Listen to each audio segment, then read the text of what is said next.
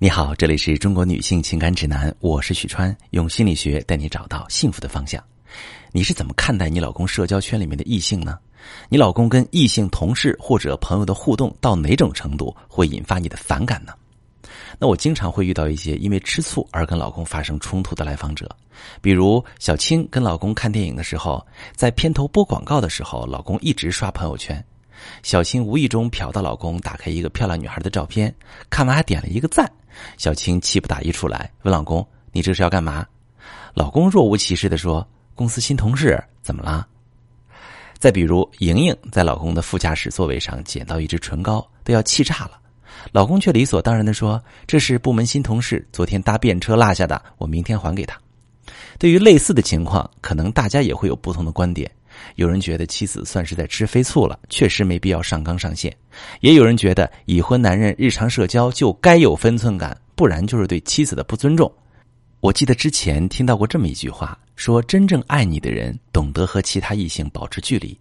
这句话乍一听完全没毛病，但是仔细想会有一个漏洞，就是每个人对距离的解读都是各不相同的。就拿同事搭便车这件事儿来讲。有人觉得只要异性没坐老公腿上，坐副驾驶就是恰当的距离，而有人认为离我老公的车十米开外才是恰当的距离。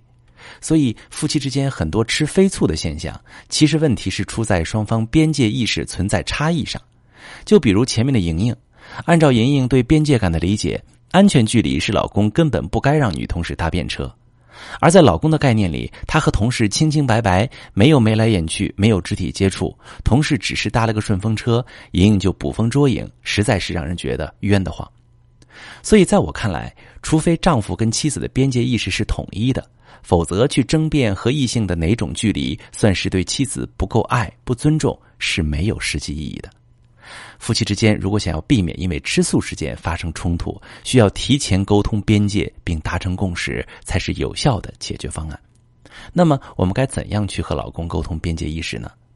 首先要引导老公直面问题本身，而不是找各种借口掩盖。比如，小青跟老公沟通时，老公就对小青说：“我给异性的朋友圈点赞，你就吃醋，还是说明你缺乏自信？这不是我的问题。”这种观念实际上是错误的。一个人的边界感在哪里，跟有没有自信无关，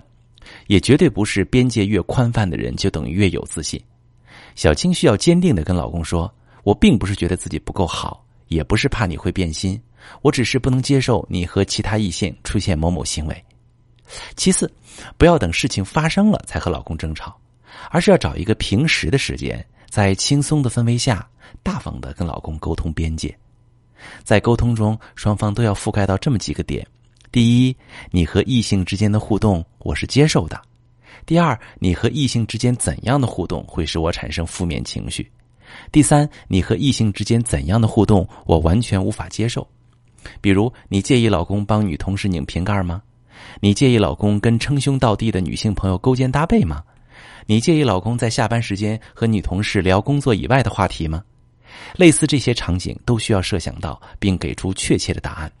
同时，也要去了解老公的边界，比如老公是否介意你和男性领导单独出差，老公是否介意你交男闺蜜，老公是否介意你在没有他陪同的时候出入酒吧、夜店这类娱乐场所。另外，在边界意识的沟通上，你要做好长期沟通的准备，因为如果夫妻双方边界感差异很大。从互相了解到彼此认同，再到真正达成共识，是需要时间的。从彼此开始了解哪些行为是对方不喜欢的或者不允许的，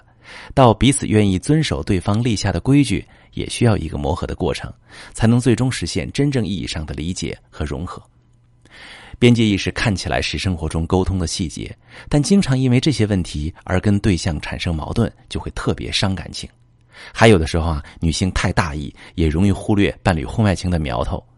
如果你遇到无法跟伴侣沟通这个问题，或者两个人的感情已经开始冷淡，你可以把你的情况发私信详细跟我说说，我来教你怎么处理。我是许川，如果你正在经历感情问题、婚姻危机，可以点我的头像，把你的问题发私信告诉我，我来帮你解决。如果你的朋友有感情问题、婚姻危机，把我的节目发给他，我们一起帮助他。喜欢我的节目就订阅我、关注我，我们一起做更好的自己。